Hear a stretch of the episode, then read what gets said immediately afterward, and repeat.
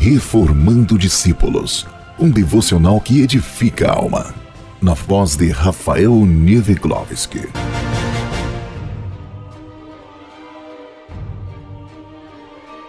Olá, meus queridos irmãos. Hoje iremos compartilhar o episódio 8 da série Uma Casa Edificada sobre a Rocha.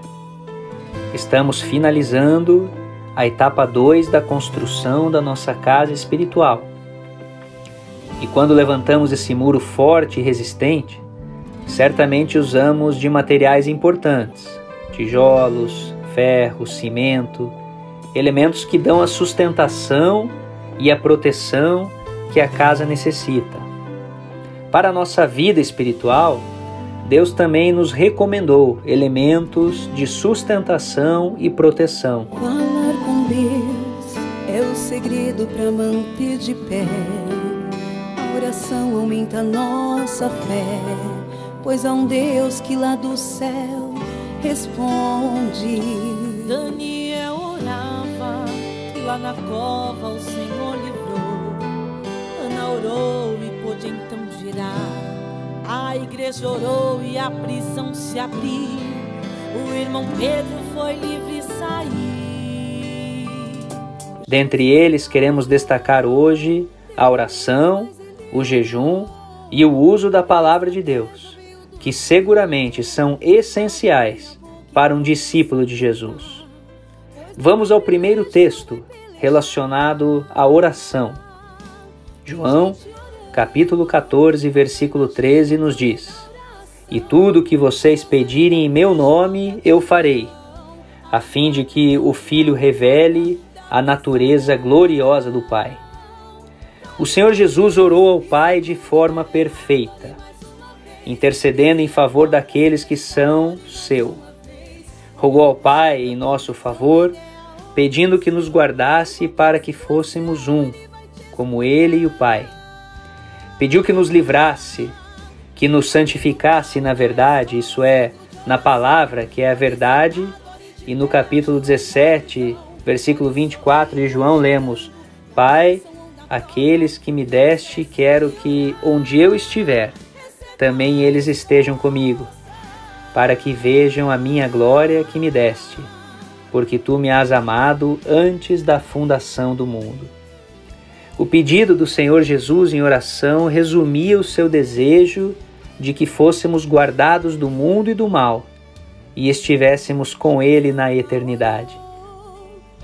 Muitos servos do passado, em várias circunstâncias, oraram ao Pai. Daniel, por exemplo, buscou ao Senhor em oração, confessando seus pecados e os do povo, e Deus lhe respondeu imediatamente no capítulo 9 de Daniel, nos versículos 17 a 23, podemos observar quando Daniel inicia sua oração. No princípio da súplica saiu a ordem e o varão Gabriel, como registra a palavra, veio para declarar-lhe todas as coisas, porque aquele servo era muito amado. Sua oração na condução do Espírito foi como uma flecha que atingiu o alvo e deixou marcas inapagáveis. Podemos imaginar a movimentação na eternidade dos anjos do Senhor para cumprir as suas ordens, pondo-se a partes para nos socorrer quando a Ele oramos. Buscamos com fé essa bênção. O fruto da oração são todas as respostas, bênçãos, curas, soluções e tantos outros resultados que recebemos como resposta de nossas orações. Outro exemplo de vitória na oração ocorreu com o rei Ezequias. Vejamos o texto. Está em Isaías, capítulo 38, versículos 2 ao 5. Diz então Ezequias virou o rosto para a parede e assim orou. Aí Deus mandou que Isaías voltasse a falar com Ezequias e lhe dissesse: Eu, Senhor, o Deus do seu antepassado Davi, escutei a sua oração, vi as suas lágrimas. Vou deixar que você viva mais 15 anos. A oração para ser agradável ao Senhor tem que ser com fé, com reverência, com temor. Ezequias ele virou o rosto para a parede ele vira as costas para seus compromissos com o mundo e se volta para Deus. Separe você também um momento durante o dia. Reserve um horário. Você terá uma reunião importante com seu Deus. Ezequias orou a Jeová.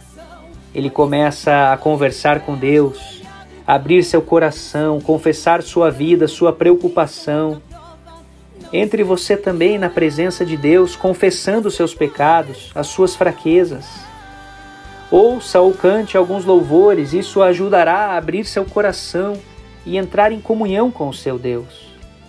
Comece a contar a Deus todos os motivos que vêm à sua mente e coração, suas preocupações com a igreja, com seus parentes, com sua vida, pela sua saúde, pelo seu trabalho, pela sua salvação. Ezequias então chorou. Ele sente a presença de Deus em sua vida e seu grande amor por ele. É hora de você também sentir a presença do Espírito Santo. Quando na oração já não há mais palavras, não há mais forças, é hora que você entre no tempo de Deus e chore aos seus pés. Ezequias ouviu que Deus também quer falar. Você tem que ouvir o que Deus quer falar com você. Ele irá falar por revelação, por visão, pela sua palavra. Você precisa ter cuidado para que a conversa não seja apenas um monólogo, mas um diálogo. Ezequias recebeu uma resposta. Sua vida mudou quando ele recebeu a revelação de Deus. Você precisa também colocar em prática o que Deus responde. Você tem que querer uma vida transformada. Você tem que aceitar que Deus sempre tem o melhor para a sua vida, uma vida de fé. Uma das maneiras de termos esse encontro com Deus é através da oração na madrugada. Veja o que diz a Bíblia em Provérbios, capítulo 8, versículo 17. Eu amo aos que me amam, e os que de madrugada me buscam me acharão. A madrugada é a hora do cair do orvalho, que vem umedecer e fertilizar a terra, como refrigério para a terra seca. A semente vai ser molhada para brotar e produzir. É o início de um novo dia que se inicia no silêncio. Todos dormem e acalma. Os pássaros começam a cantar anunciando que a noite se foi e breve o sol vai raiar. O maná caía no deserto junto com o orvalho pela madrugada. O povo, caminhando no deserto em direção a Canaã, era alimentado pelo maná que Deus lhes mandava cada madrugada. Eles tinham que colher aquele alimento antes que o sol aquecesse, porque ao se aquecer o maná derretia. Na madrugada encontramos ao Senhor os que de madrugada me buscam me acharão. E isso é uma promessa que está na palavra. A igreja caminha no deserto, em uma terra árida, rumo a Jerusalém celestial. Porém, há refrigério, sombra para o calor do dia, luz para a noite e alimento para sustentar a alma cansada. Outro elemento de sustentação e proteção para a vida do crente é o jejum. Vamos ao texto. Salmo 35, versículo 13, nos diz: Mas quanto a mim, quando estavam enfermos, as minhas vestes eram o saco, afligia a minha alma com o jejum, e a minha oração voltava para o meu seio. Jejum foi uma prática bíblica tanto do primeiro quanto do segundo testamento. Moisés e Elias jejuaram por 40 dias, Esther jejuou, Daniel jejuou, Paulo jejuou e até Jesus jejuou antes de iniciar o seu ministério. Como lemos no texto que se encontra no Salmo 35, versículo 13, o primeiro ensino que nós retiramos desse texto é que jejum não é afligir o corpo, é afligir a alma.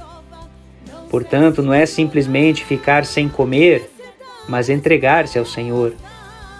Em segundo lugar, aprendemos que jejum é afligir, é humilhar. Não podemos ofertar ao Senhor algo que não nos custa.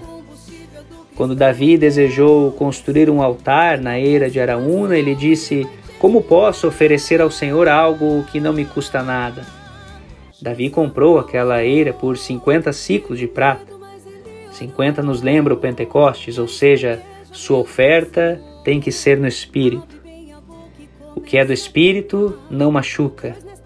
O Espírito Santo não fere, não magoa, não maltrata, não humilha. Pelo contrário, ele é doce, meigo e gentil. Seu jugo é suave, o seu fardo é leve, como lemos em Mateus, capítulo 11, versículo 30. Por isso o jejum do espírito é se abster de algo bom, alimento, para algo melhor, a comunhão com Deus. É trocar o bom pelo melhor. Isso significa que não é um sacrifício. O texto em Mateus 6 diz que o jejum deve ser secreto, privado. Você faz em secreto no interior do seu coração, mas ele te recompensa em público. Ele faz você despontar onde você estiver, na empresa, na escola, na faculdade, ninguém sabe. Você está jejuando e ele está te enchendo de graça. Se você comer, você deve fazer para a glória de Deus. Se você beber, você deve fazer para a glória de Deus. Se você jejua, você deve jejuar para a glória de Deus. Ademais, faz-se necessário o entendimento de que o jejum nunca deve ser desacompanhado de oração. Não existe nenhum texto na palavra de Deus em que jejum está dissociado da oração. Existe oração sem jejum, mas não existe jejum sem oração. Isso significa que você não pode estar jejuando e ficar irado, xingar, falar o que não presta. Você não pode estar jejuando e mentir, enganar alguém, falar mal do próximo. Claro que você não pode fazer isso em nenhum momento, mas quando você faz isso durante um jejum, você está invalidando o jejum. Isso porque o jejum é um segredo para termos comunhão com Deus. Uma coisa devemos deixar muito claro: Deus não nos abençoa porque jejuamos. Muitas pessoas confundem e acham que o jejum serve como moeda de troca com o nosso Senhor. Absolutamente. Deus age em nós e nos abençoa pela sua graça. Não devemos fazer jejum com o objetivo de obter de Deus algo em troca. O jejum é uma súplica ao Senhor um pedido de socorro a fim de que nosso coração esteja completamente voltado para Ele. E para terminar essa etapa da nossa casa espiritual, devemos aplicar diariamente em nossas vidas a palavra de Deus. Leamos juntos um texto que está em 2 Timóteo, capítulo 3, versículo 16. Toda a escritura divinamente inspirada é proveitosa para ensinar, para redarguir, para corrigir, para instruir em justiça, para que o homem de Deus seja perfeito e perfeitamente instruído para toda boa obra. Toda palavra de Jesus é a palavra de vida, porque ela tem um projeto e aponta para este projeto. A vida que não morre, a eterna, porque a palavra do autor da vida, o dono da vida, do Senhor da vida, daquele que foi morto, mais reviveu. Quando o homem alcança esse mistério, descobre o projeto da vida eterna. Descobre que a vida é Jesus. Esse é o mistério que está na palavra. Em Hebreus 4,12, vemos que a palavra é apta para discernir os pensamentos e intenções do coração. Daí vem a nossa confiança para ler, conhecer e viver a palavra, pois ela separa o que é da carne do que o que é do Espírito Santo. A palavra dá a direção do Espírito Santo nas nossas vidas. Assim é o fruto da palavra em nós, andar na revelação, na direção do Espírito Santo de Deus, na luz, fazendo a sua obra. Porque só através dessa palavra que revela o Senhor Jesus alcançaremos o caminho para a eternidade só na Sua verdade desfrutaremos a vida eterna, a morada celestial. Com isso, concluímos a segunda etapa na construção da nossa casa espiritual. A palavra é o bom cimento que preenche um muro fortificado. Nela encontramos estrutura espiritual para resistir às intempéries da vida e para fazer as melhores escolhas. Nossa casa está com uma estrutura pronta. Tem muros, portas, janelas e telhados construídos sob um sólido fundamento. Agora te convido a dedicar seu tempo na decoração da casa espiritualmente chamado de santificação. E isso que faremos juntos, a partir do próximo episódio da série Uma Casa Edificada sobre a Rocha. Vamos juntos orar a Deus nessa hora. Meu Deus, me apresento diante de Ti como necessitado. Te louvo pelas ferramentas que o Senhor me concedeu para minha própria sustentação e proteção. Ajuda-me a encontrar tua face nas minhas orações, que eu possa sentir a tua presença, ouvir a tua voz. Desejo a Deus poder conversar contigo tal como Adão o fazia em cada entardecer lá no jardim do Éden. Ensina-me a encontrar no jejum a fortaleza da minha alma e faz-me, ó Deus, aplicar a tua palavra na minha mente e no meu coração. Venha ser o meu escudo, Senhor, que em ti eu construa a minha morada eterna. Eu oro assim, em nome de Jesus. Amém. Que Deus abençoe a sua semana e a paz do Senhor Jesus. O combustível do cristão é. Em qualquer situação, ele vai te Ore no carro, na escola, ciclo de oração. Ore sentado, ore de pé, ajoelhado então. Ore sorrindo ou chorando.